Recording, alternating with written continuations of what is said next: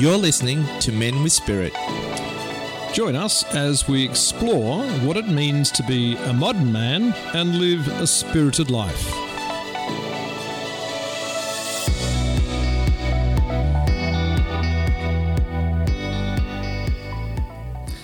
G'day and uh, welcome to episode 50 of Men with Spirit at Radio Karam. If you're new to the show, our aim is to explore topics, ideas, and knowledge to help you become more authentically connected with yourself and others. And integral to this is to live your life according to your values. This show is an extension of the work we do in our Men with Spirit weekly men's group. And my name is Peter Anthony, and I'm here with my co host, Steve Angel. G'day, Steve. How are you today? I'm great, Peter, and it's nice to have you back after Yes. uh, being away at the last show. I've still got a bit of a husky voice, I think. You, Uh, but you did, can I say something? Yep. yep. Did you say 50 episodes? This is the 50th episode. Where's the cake? we should have. we should blow some candles out or something like that. It's, uh, it's Yeah, amazing. 50. It's what, this is, Do you imagine this- that? No, I didn't. No, no, it's quite incredible, really. Mm-hmm. Um, we've had a lot of very good guests join us over that time. Yes. Um, lots been happening for you over the last few weeks. What? Uh, anything you want to share? You've been a busy boy. I haven't. I've just uh, come back on the from the weekend um, f- at a wedding for a friend up in Northern Beaches, New South Wales. It was a beautiful day. It was a lovely wedding. Um, so that was a that was a sort of a lovely experience. Beautiful part of the world. I don't know if you've ever been up there, but it's it's gorgeous. Beaches, yeah, yeah. Absolutely gorgeous. Yeah. good. And also, too, wanted to um, make mention to one of our members, Ken, um, in our group, who has so kindly donated and made a donation to his children's school over Port Primary. And as a result of that, on our behalf, the Men with Spirit group, on our behalf, he's made that donation. And the other day, he sent through some photos of some merchandise Yeah, now that has our, yeah. our logo on it, some Yeah. Caps that the kids are wearing. And so, a big shout out to Ken for doing that. Thank you very much. Thanks, Ken. That's most Yeah. appreciated. What about you, Peter? Uh, busy time. A couple of things of note that have happened. Um, last weekend, I or the weekend before last, um, I went to the 150th anniversary of the church I was actively involved in as a youngster in Brunswick uh, many years ago at St Ambrose's, and uh, uh, I happened to bump into the curate, that uh, the young priest that was there at the time. There was another guy. So this guy was Father John McCarthy. Another one was. Um, other one was Paul Garland, and uh, Paul had passed away. I learned, but uh, John was there, he's ninety years old now, and it just made me reflect. And I shared a few photos I happened to have on- on the phone with him, and we had a good old chat. And it was just interesting how many people really loved him and just flocked around him, and brought back all those memories. And it, it was an interesting experience for me. It- just the dichotomy between what you feel about the institution, what I feel about the institution, good and bad now, and what I felt about him and, and Paul at the time, and the and the effect that um, an individual in your early childhood uh, who's living their values and very honest and loving individual can have on you. Mm-hmm. And uh, that was really, and I was just did a bit of a memory lane stuff around there because I hadn't really been in the area for years and years and years. So that was really good. And the other thing that happened just this um, last weekend was I attended the pop choir concert at the um, Palais Theatre in St Kilda. And uh, one of our men's group guys, Alan, was performing, and it turned out another guy we know, Rob Edmonds, he was also performing. And it was a really uplifting, joyous occasion and a community. And Yeah. they actually got the audience involved in singing as well. But uh, from what I could see, the theatre seemed to be totally packed, which is it's a huge theatre. It is. And uh, it was a great experience, just bringing people together as a community with everything that's going on in the world and just having this joyous um, uh, rendition of different songs and voices raised in love and happiness and joy. It was just really quite uplifting. So that was a great experience for me as well. Just the power of music. And um, yeah, so that was great. So they were a couple of things I was involved in. Yeah. Can't wait to uh, see some of the uh, footage from that pop choir performance. Yes, yes, it should be good. Anyhow, for Who's on the show today? for our for this show, Steve, We are very privileged and grateful to have a person we've known for many years, Zeb Brierley, joining us to have an honest conversation about death. Zeb, welcome and thanks so much for joining us today. Hello, guys, and thank you for the privilege of being here. And I feel a bit excited. I'm here for the 50th episode. yeah, no, it's, it's great to have you. Um, over the course of the last two years on the show, we've touched on the prospect of dying or passing in a, in a few different ways, uh, including an episode with um, funeral celebrant Leonie Adams, which was episode 22, um, uh, discussing preparing to pass. And uh, we all know that the that the inevitability of dying is the only certainty in life, yet it is a topic that for many of us we tend to avoid discussing. In today's show, Zeb, you're sharing your journey, um, which finds you now at 66 years of age. That's it. Um, in the final terminal stages of cancer. Uh, we, Steve and I found Zeb's outlook on a current situation to be very positive, uplifting, and inspiring. Uh, which is why we want to give you the opportunity to share with uh, with your listeners, with our listeners, uh, your story, story today, Zeb. Um, and a warning: you've got a very irreverent sense of humour. I'll, I'll, try and censor myself and and discover the filters that tend to sit no, out we, in the back no, room. You be you. Be you. Yeah. Um, so perhaps to start things off, and Steve and I will just have a bit, you know, we're just basically having a conversation with you, but um, can you share with us, please, your state of well-being now and how things have unfolded for you since January 2023? Um, I'm actually still doing pretty well. I, I have more days now where I'm a lot more fatigued and I have a lot more discomfort. Um, however, I still have many days where I can still get up and push through that and still really enjoy my life. And I'm lucky mm. enough to have a very good community of people around me that I'm very connected with them, and they certainly connect with me. And that, of course, adds to a great quality of life mm. whilst I'm dying. Mm. Zeb, you've chosen not to participate in traditional forms of, um, let's call it, um, medical, medical intervention. Yes. Mm. Um, can I ask why you've chosen I think that the first thing that influenced me was a long time ago when my mother was dying of cancer. Mm-hmm. She did many rounds of chemotherapy. I watched her hair fall out a couple of different times. Um, I watched the impact it had on her body as a whole. But more importantly, I saw the impact on her mental health and well-being, mm-hmm. and she just closed in on herself, and um, she became quite angry and quite inaccessible in many ways. She came from a very British stiff upper lip culture, which invades a lot of our culture in Australia, where you don't speak about death. Mm-hmm. And um, so seeing her whole journey with that um, was very disconnecting, mm-hmm. not only for her with the impact of the medical interventions, but how she then connected with people around her.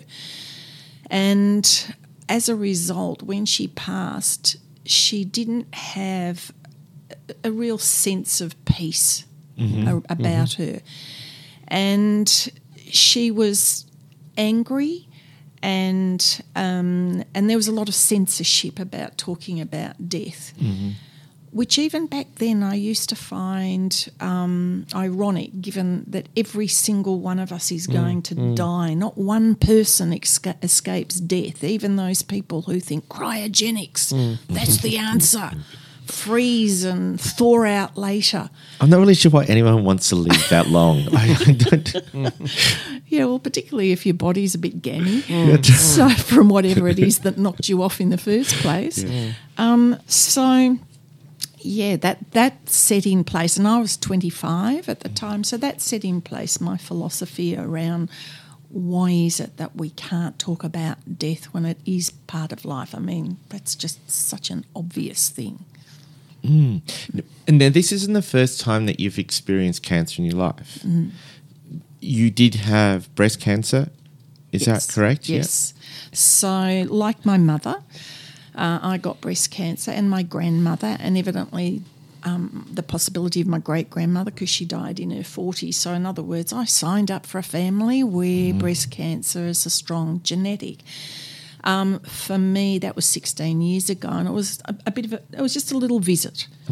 Um, so it was my first taster, and um, but yeah, they they got it surgically, and um, I did have some radiation. Um, I look back now, and I really wish I hadn't put my body through that because it burnt the shit out of me. Excuse me for just dropping that word. Um, and um, and the, given that the surgical line was clear, um, I just should have trusted my body. But um, anyway, I did come through it, obviously, because I'm still a, alive today, even though I'm now dying. Um, but um, yeah, so that was my first fairly benign foray into the cancer world. And what what are you, what are the conditions you're dealing with at the moment? Um, I now have bowel cancer. So I, when I was first diagnosed back in January, um, with a 14 centimetre um, tumour in my rectum, and then there was another tumour unrelated. Uh, my body likes twins because that actually happened in my left breast. I had two unrelated tumours. They were smaller. And um, yeah, and I've also um, got spots on my lung, my left lung as well. So yeah, the the cancer decided this time to really hone in and come home, and um, so yeah, so I, I, I don't even think about how big the 14 centimetre cancer would be now because there'd be hmm. no point mm-hmm. because your mind goes crazy and you mm-hmm. can fall into the land of hypochondria. Hmm. And that means fear would be driving me. That's not to say I don't have moments. Mm-hmm. Um, because of course it's starting to pressure my bladder and you know my uterus and you know it reminds me I've also got an hmm. anus and all the rest of it. Um, so, but yeah, I refuse to just because I'm also a very visual person. So I, it would be very easy for me to run with all sorts of scenarios of the world of cancer in my body. Um, so yeah, I have to be quite disciplined with myself. Anyone looking at you Yes. would say you look incredibly healthy and um, vibrant, Mm. um, but the reality internally is quite is quite yeah, different. well, I'm, I'm, it's two opposites. Yeah, yeah. And in fact, a lot of people all the time say to me, You look so well. And of course, with my irreverent sense of humour, you know, every now and then it spills out of my mouth, and I'll say things like, Yeah, look what terminal cancer can do for you. and they look slightly shocked. And, and I'm sure some people think I'm faking it. Um, but then, you know, they're not with me on the days where I really, you know, feel pretty crappy. And, and the couch and I have a very good relationship these days. Why why do you have this um, attitude, this philosophy uh, to life and to dying, and to the, dealing with this cancer in this way, as opposed to the traditional medical intervention? What what's guided you in making that decision? Well, one, I didn't want to go into the whole um, battle mentality. You know, it's a war. Because And that's very much the language that's used, It isn't is. it? Yeah.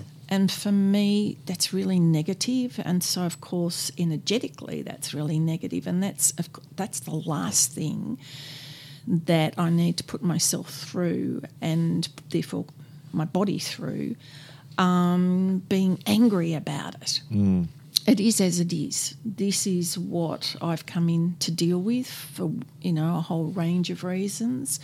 So I choose to use it as a time to grow and to come to peace with the life I've led and to also come to peace with all the mistakes I've made because like every human being I've been terribly imperfect and it took me a long time to accept that I am here to be imperfect because as a human I'm here to grow Whereas if I'd come in as perfect, well, where to from there? There wouldn't have been anywhere. and of course, I'd have then got fairly bored. Um, but that's taken me a while to get to that realization. So, in this last part of my life, um, yeah, it's an opportunity to grow, which I wouldn't have had if I'd taken on the warfare warfare mentality of all the various medical interventions. And talking about that negativity, that uh, well, the hashtag, um, excuse the language, know, hashtag fuck cancer. yeah, that one. Mm. What's your thought about that? Because that seems to be fairly common. I see on cars and that sort of thing these days. Well, immediately it induces an angry feeling. And I've noticed with people that have that response to cancer, they're angry. And it, I, I don't judge them because, y- you know, it is easy to feel angry if you choose to walk that road because suddenly you're faced with your mortality in, in a lot of cases, not all. Um, and also, you know, the impact it's going to have on your body, the pain, all the rest of it. There's a lot of fear. It's very fear driven. And um, yeah, and anything that involves fear is going to, you know, minimize people and make them feel overwhelmed and and and therefore a sense of wanting to give up. Hmm. And I don't choose to go down that hmm. path. When fear's in, love is out. Yeah. Yeah. And uh, our, our anger's hmm. in, love is out. Same deal. Yep. Zeb, can I ask you a question? In making this very sort of bold decision to not go through the medical intervention, have you experienced um, resistance um, um, from other people uh, who have questioned it, especially those who are close to you who've gone, Why are you doing this? Interestingly, because of my age, a lot people are a lot more accepting. Um, however, that doesn't stop some people, and and you know their motivation is positive and loving. Mm-hmm. To send me the odd article of you know what can we you know what you can do. This is the miracle cure, mm-hmm. and um, and uh, uh, it becomes pointless mm-hmm. because you start running down so many rabbit holes. And whilst you're doing that, you're not actually coming to any sort of peace. You're holding on to a false hope. And that's not to say that some interventions can't help, um, but you know, I'm, mine is pretty. Uh, my cancer has well and truly landed, and it's not going anywhere. And it's not about me giving up. It's about me going. No, I'm going to use this part of my life to consciously live it and to connect with people and give love and feel their love. Um, and then I know I've lived my life well. Yeah. And I think you put some notes together uh, on your journey, and uh, Yeah. there's a quote you put there that you've chosen the sweetness of life rather than the bitterness of death.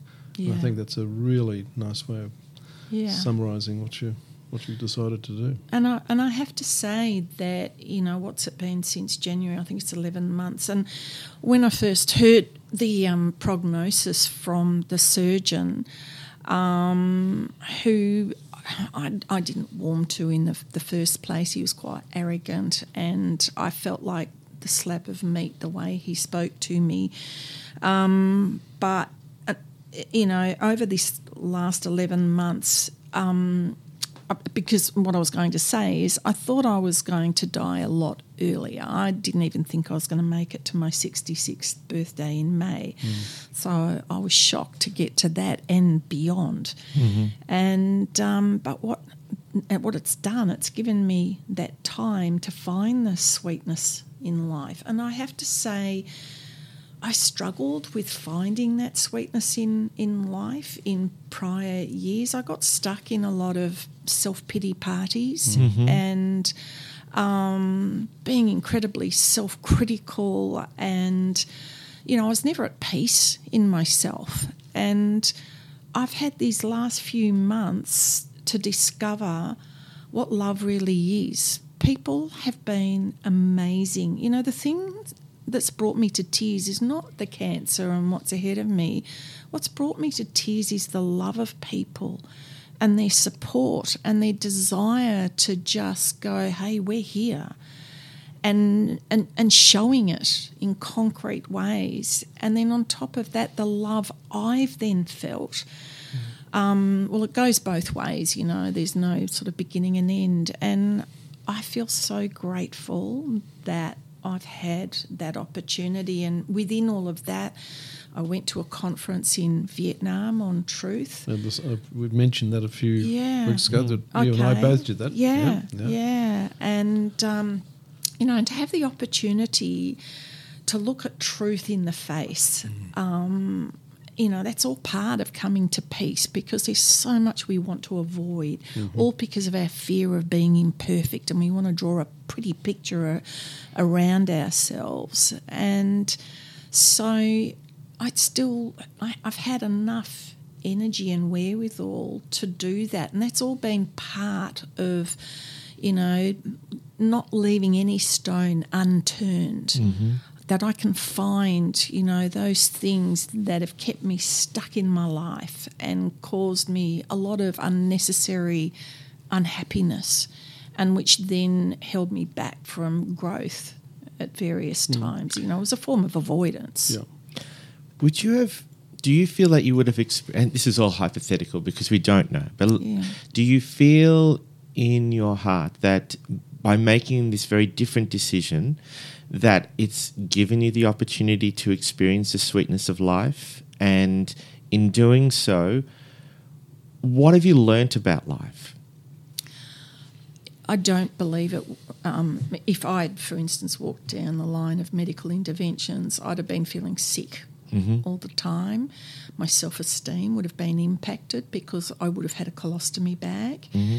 And I didn't really like the idea of leakage on white t shirts. And, mm. you know, I'm a fairly vain in that sort of way.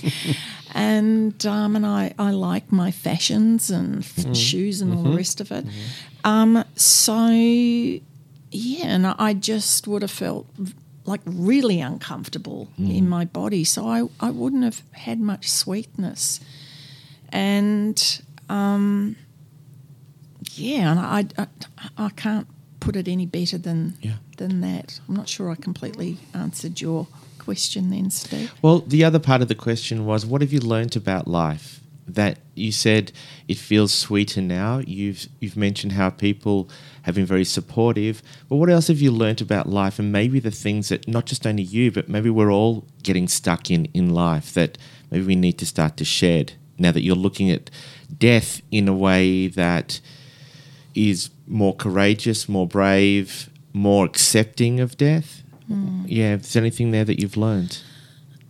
you know that cliche of um, you only have this moment you suddenly become aware because there's a limited time left how important it is to be present in mm-hmm. your life. Mm-hmm. Because so often you're busy worrying about the future you mm-hmm. know where are the finances going to come from? Where's this going to come from? And so on and so forth.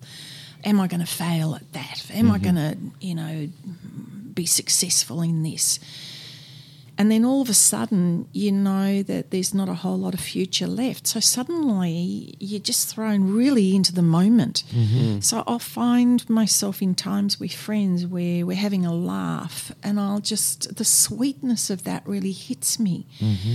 Or for me, being a country person, you know, having that opportunity to go and sit in a forest and, and listen to the birds and the wildlife and, and the wind coming through the leaves and, and you know, or going down to the beach mm-hmm. and, you know, and the rush of just that connection because you feel so present.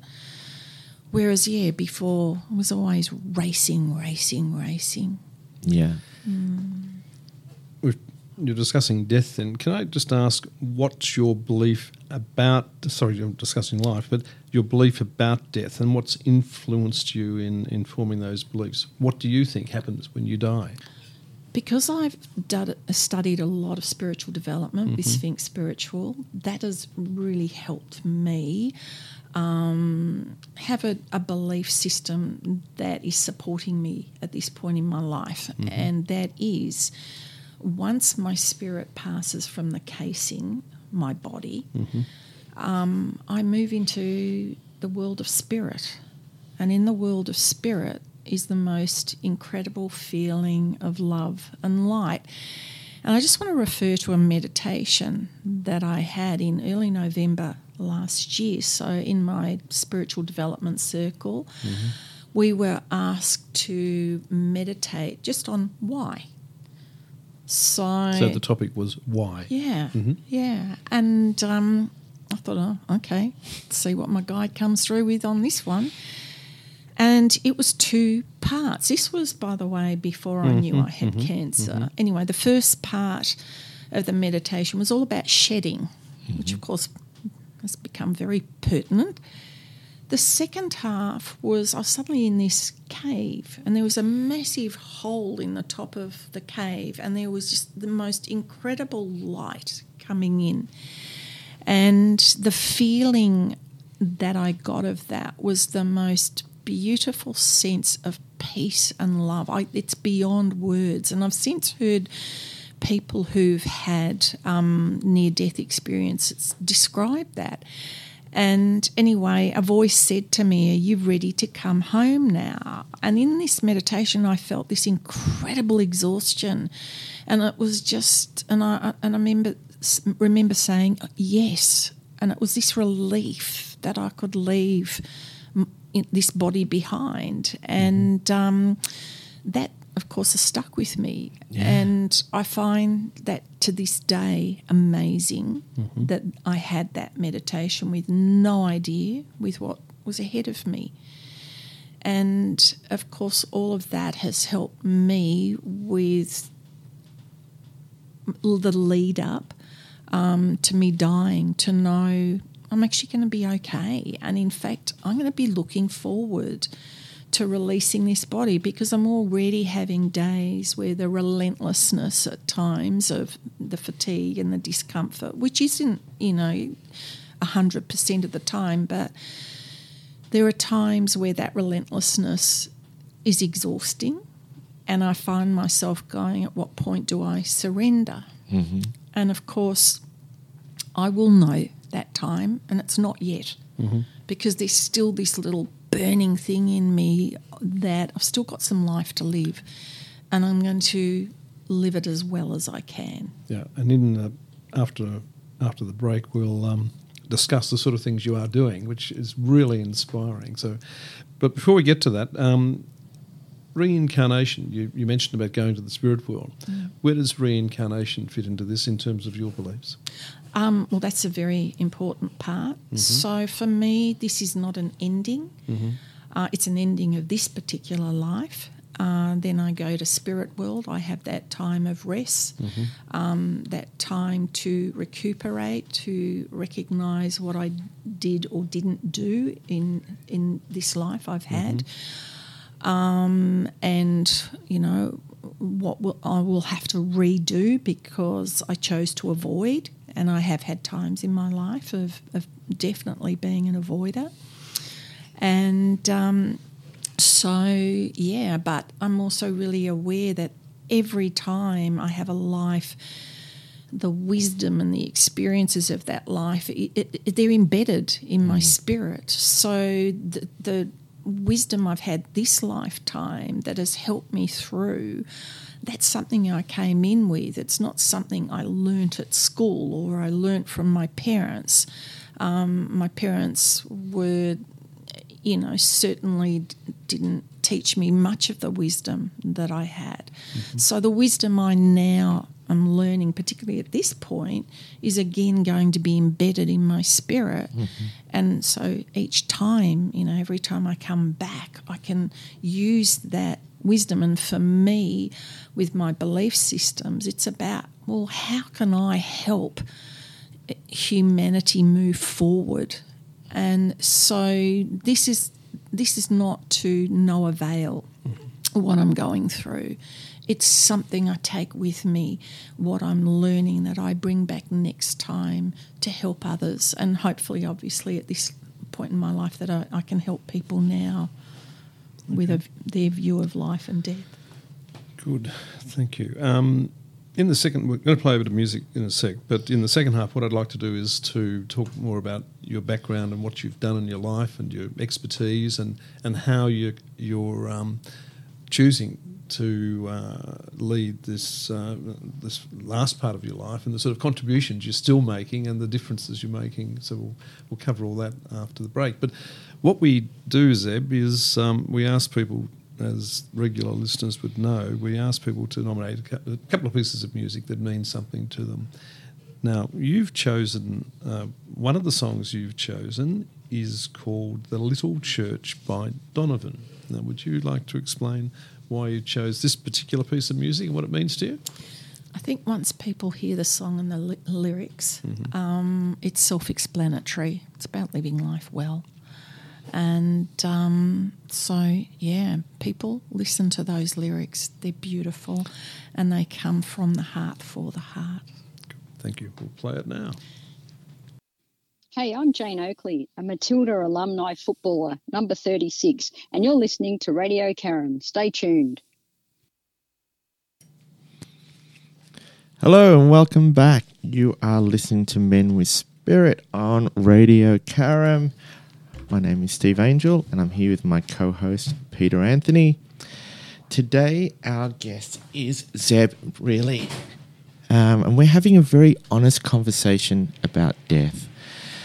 Uh, a conversation that I we feel is an important one to have, um, based on not only just the desire to make this particular aspect of our life m- more accessible, but more honest. We're all going to die, and um, the idea that we speak very little about this culturally. I know from my own experience, Peter. You know, I I come from a Middle Eastern family.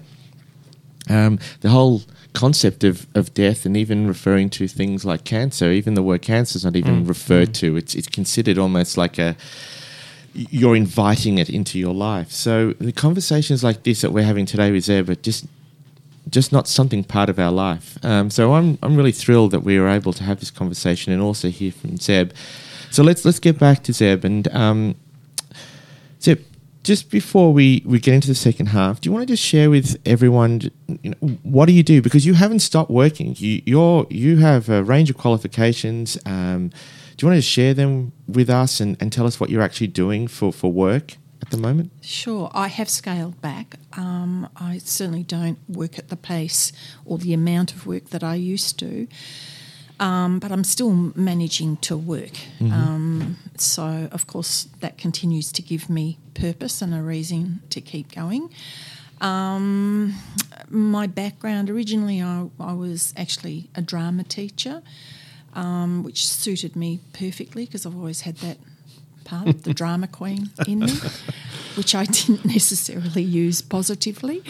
Um, and um, I also taught English. Um, but yeah, there came a point where I knew there was more to my life than that. Um, I always felt that the, the, kids that used to come to my classes, I was secondary trained, um, inevitably they'd end up with some sort of therapeutic turn. Mm. Um, so I was forever hearing their life stories and what they were dealing with. And so I ended up leaving and I did a um, degree in counselling. I actually did psychology first and realised I didn't want to work in, in that way.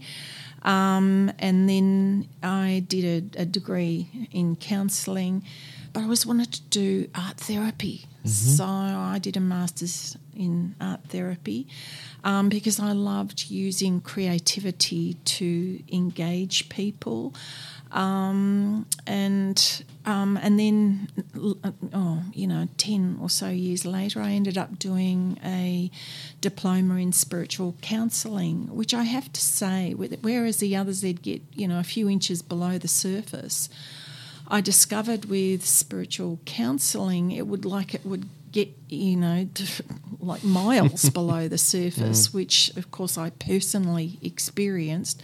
I didn't always particularly like what I discovered, but it was stuff that needed to come out that I'd spent a long time hoarding in the back mm-hmm. room and that needed a, a good clearing out. And like so many hoarders, I fought the whole way mm-hmm. to. Um, have what I'd avoided exposed. Um, so at this point in my life, um, not only do I still see the odd private client for spiritual counselling, and I do combine a bit of art therapy, but that's mainly with younger children. But I still use image in postcards and stuff like that. You know, how's your life looking at the moment? How does it feel when you're looking at that image?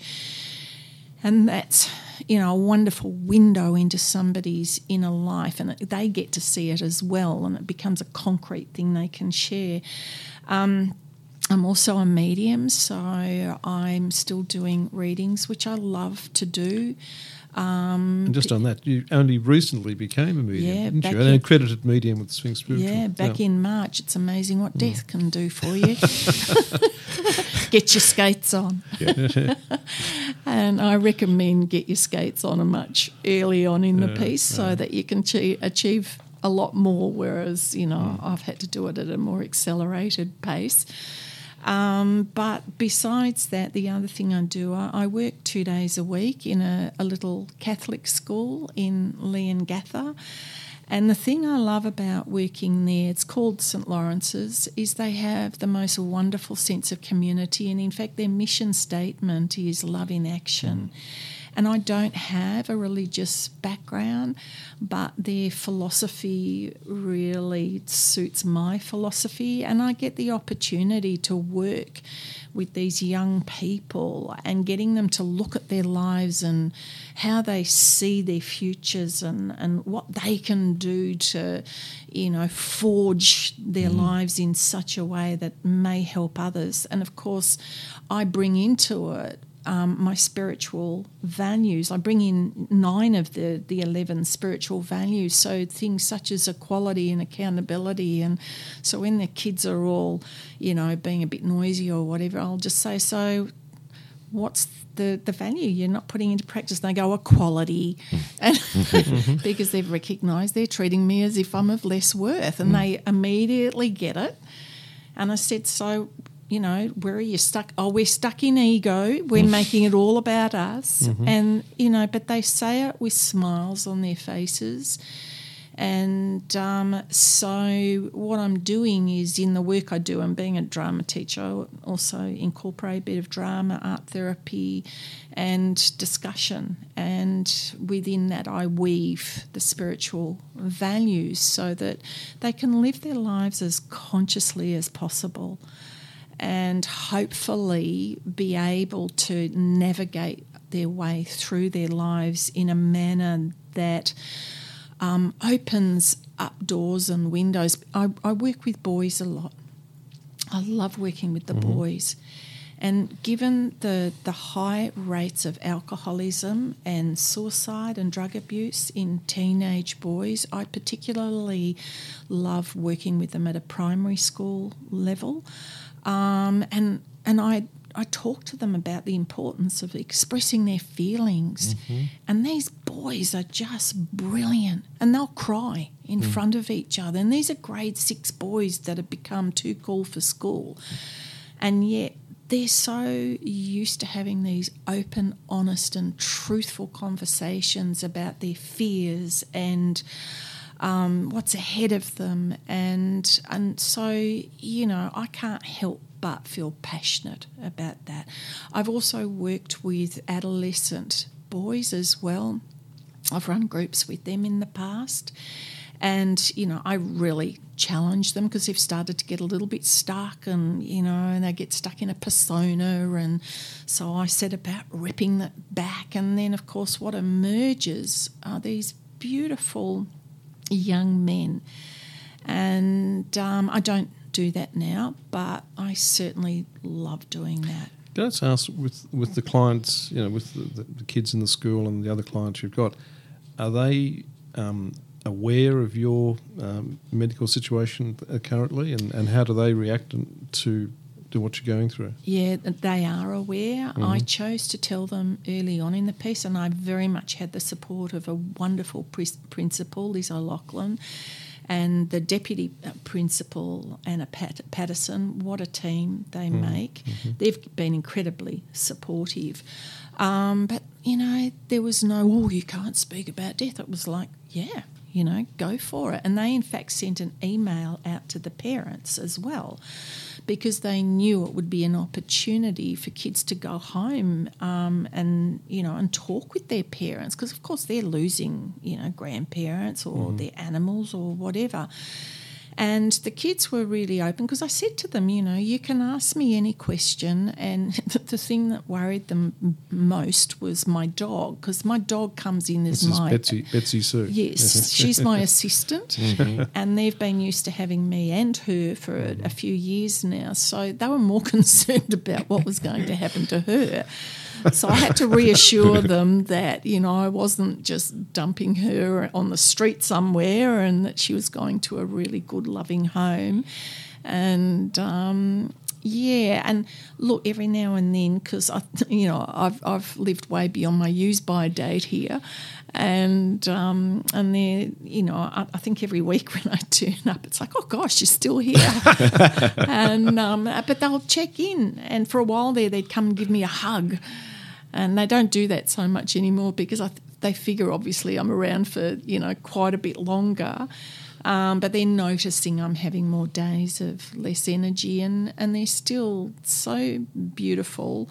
And every now and then they want to ask questions, and, and I just tell them straight um, because I hope that I can engender in them a lot less fear around death. You mm. know, that it's part of life, it's part of living. At some point, we're going to go. And I explain it in terms of, you know, my body's just a casing and my spirit will leave. I call it spirit world. I know they call it heaven. And I say that to them. I mm. said, you know, you probably refer to it as heaven um, because, I, you know, it's important I respect their mm-hmm. belief systems. So, yeah. So, what's the relationship to what you're going through now and vulnerability? What have you learnt about that and its importance? Well, what I've learned is when you have bowel cancer, you are humbled. just before, I just had to whip out and race back to get to this microphone. Um, and, you know, various things happen. Um, you know, those untalked about things to do with poo and farts and leaks and all the rest of it. So you get humbled really quickly. I have to, you know, wear pull up pants now when I go to bed. So it's like the cycle, you know, nappies when you start out, and here I am at this age in pull up pants. But it's all part of, you know, what what I'm, I'm going through, but it's humbled me. Um, arrogance has been, you know, a real go to for me. It hid a lot of my insecurities. So, you know, if I presented to the world of, oh, I've got it together and, you know, it's a bit of a know it all, all the rest of it, I cringe when I think back on all those years of my arrogance um, you know, one upmanship, and you know, I've so got it together when I so didn't, because inside I was just, you know, falling apart with insecurity and oh, I'm not good enough, and um, all those stupid belief systems that are such a waste of time. And um, yes, I. Um, C- Can I ask, uh, what advice would you give other people that have uh, perhaps uh, got cancer or, or they've got some terminal illness and they're facing death? Um, based on your experience, what advice would you give people in, ter- in terms of how to approach things? Um, I don't think I'm in a position to tell other people how to deal with it because we're all so different and we all have different belief systems that inform us. Um, for me, because of the studies I've done with Sphinx Spiritual, that set me up to a greater level of acceptance and peace because of my understanding of spirit world and past lives and what have you. And some people um, who are atheists, um, you know, like so, what I would have to say wouldn't be relevant to mm-hmm. them. My mm-hmm. father Yep. was an atheist, and I remember when he was near passing, I was constantly saying, "Look for the light." I don't know whether he did or not once he passed, but hey, you know, mm-hmm. um, I certainly tried my best to offer him something that may give him, may have given him peace when he passed. So.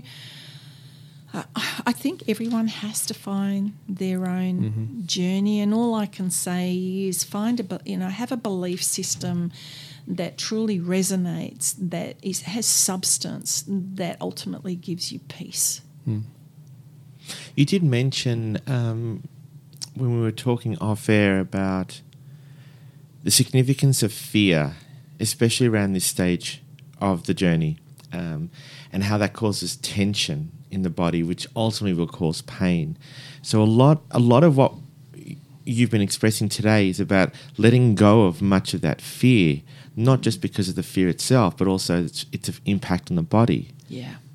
and I and I think that's a really big message that I'm hearing from what you're you've been mm. sharing is just that this fear can be really a, a driver to cause more pain. Yes, absolutely. And for me, when fear kicks in, it means I've I'm racing towards the end. And um, one thing I've learnt, it's one step at a time, which means being really present, as mentioned earlier. Because as soon as I race ahead, I go into all sorts of scenarios, and with my creative mind, I can go down Mm. you know, also mentioned earlier, all sorts of rabbit holes. And therefore, in turn, that causes me huge fear. And of course, my body then tenses up. That causes more fatigue, and therefore, breakthrough discomfort is certainly a lot more obvious. And so it's like I suddenly have to put the reins on myself mm. and pull myself in and remind myself to be just totally present.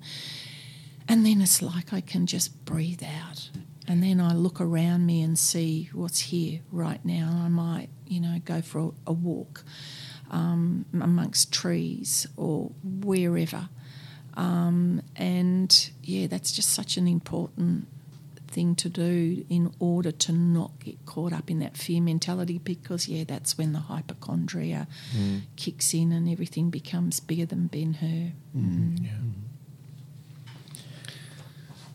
Good. Is there any anything else you'd like to share at this stage? Uh, I, I should point out that you have put together some amazing um, personal reflections and thoughts about seven pages of notes, um, called, which you've entitled "Letting Go: Consciously Living Whilst Dying." Um, we were discussing it before we started the show, and uh, you said, "Look, um, uh, perhaps a version of that could be made available to people if they wanted to have a bit of a, an, a, more of an understanding of some of the things you've discussed." But is there anything else that you feel you'd like to share at this stage on the show? Um, I, I just think, you know, maybe the, the thing that's hit me the most is the importance of love and mm-hmm. connection, mm-hmm. which, of course, is the value of shared energy, mm-hmm. of recognizing there's something, you know, so much bigger than who you are. And, you know, that was another thing that was always an issue for me is I was very stuck in ego. Um, and and, And what, what do you mean by that? Just so people get a bit more clarity. Basically, making it all about me and not recognizing the impact of my actions on others. Um, and, you know, that's where I had to wake up to the value of shared energy, um, recognizing I was, I was part of something bigger than it all being about me. And, you know, there was always this need to feel special, um, to fill that empty place in myself. And so, therefore, it was, yeah, me, me, me, me. Mm-hmm. And, um, you know, and of, of course, to really connect with people and, and, and to seriously feel more than just you, it's love. Mm-hmm. Mm-hmm. As corny as that perhaps sounds, but but that's the truth. And you know, it opens up your well for me, it's opened up my heart in a way that I actually never thought was possible. Um, I always had struggled with love. I was afraid of it. Mm-hmm. I associated it with pain, mm-hmm. and I, I actually associated it with disconnection rather mm. than connection. Um, and so that often led to being feeling lonely, which also then meant I was stuck in ego, and that meant that there were times I would get a lot of depression, um, which of course, you know, for me was therefore avoiding my life because I was feeling sorry for myself. Um, I, I, you know, I wasn't like permanently in that state, but I have to say, in this last part, where perhaps I, I may have more of a reason for self pity and to give up, um, yeah, it's, it's done the opposite of opening me up Yeah. and giving me the peace I never really had had. Yeah. Yeah. Yeah. You mentioned too. I know we're, we're time is uh, at the essence here. Um, uh, you said um, when people reach out to you, uh, it can validate. It validates your life. What did you mean by that? Well, because you become aware of what it is you have to give, how you can impact on others, how, you, you know, some people have said to me, Oh, you're an inspiration. I still struggle with that. Um, but I also think, well, if that's what I'm able to be for people, I feel proud of that. Mm-hmm. And I think that's one of the things at the end of your life that if you can feel proud of the life you've led, that's so important. Yeah. Mm. That that's part of what fills your heart, mm-hmm. Yeah. because you then truly know you've impacted on others and helped them in their life in in some way or another. Yeah. Thank you. Zeb, you are an inspiration. And uh, Oh, thanks, and- and- Peter. no, I'll, I'll have that- a big head soon. no, you are. Um, and thank you so much for coming on the show today. And I think you've left us all with a lot to ponder. Um, so thank you. And a big virtual hug from both of us for this um, next final stage of your life. Um, Thank you. And we're just so pleased you were able to come and join us today. Yeah, it's been a privilege, I have to say, to, Yeah. to be here to have this opportunity. No, the, the privilege is ours. ours. Look, um, we've just got a couple of things to wrap up on, and then we'll come back to the final piece of music you've chosen to go out on a high. Um, but um, just to say, look, information and links about our shows are available from the Radio Caram website, which is radiocaram.org, or via our Facebook page, which is at Men with Spirit. And our shows are available on all the major podcast platforms within a day or so of broadcasting. Uh, if you want to uh, attend any of our Men with Spirit gatherings, event details, including how to register, are on our Men with Spirit Facebook page, or you can email us at connect at menwithspirit.com.au. And locally, we meet in Frankston usually every Monday evening. Uh, just to note that our last regular meeting for 2023 will be on Monday, the 4th of December. Uh, just to mention that the work of Radio Caram, including our show, wouldn't be possible without the generous support of the Radio Caram sponsors, which include Freddy's Kitchen, Atticus Health, Seaford North IGA, Mitchell Tour Real Estate, and Tad Cabinets. Now, Zeb, you've chosen uh, an upbeat song to see out the show. Why have you chosen Staying Alive by the Bee Gees? Well, apart from being fairly obvious in the name of this song, but it's also about staying alive to your life because too often we can deaden ourselves to our lives because we get so caught up in the humdrum and the pain and all of the things that we've got overwhelmed by. And we forget that there's moments, stay alive to your life because there's also so much excitement to be had. Mm-hmm. You know, connecting with others, connecting with nature, animals, you know, mm. it's just like, it's such a bigger picture, the universe. Mm. So, like, stay alive to it all. Don't close down. A great message to uh, mm. get us out. Steve, do you want to say anything in final? Just a very heartfelt thanks. Um, it's been really an honour to sit here and, and listen to you and have the opportunity to record this and to spread it out to let other people hear because I think the message is very clear. We need to reduce the fear around death. Mm-hmm. We need to talk more about it. It's important. And I think I liked what you mentioned to me off air once was it's not dying, it's just passing. And if we can refer to it that way, maybe there'll be less fear. So thank you. Absolutely. Thank you. Thanks for listening, everyone. And uh, by the way, our Spotify music playlist for this show, episode 50, will be added to our Facebook post for the episode. Until next time, be true to yourself, be genuine. Bye.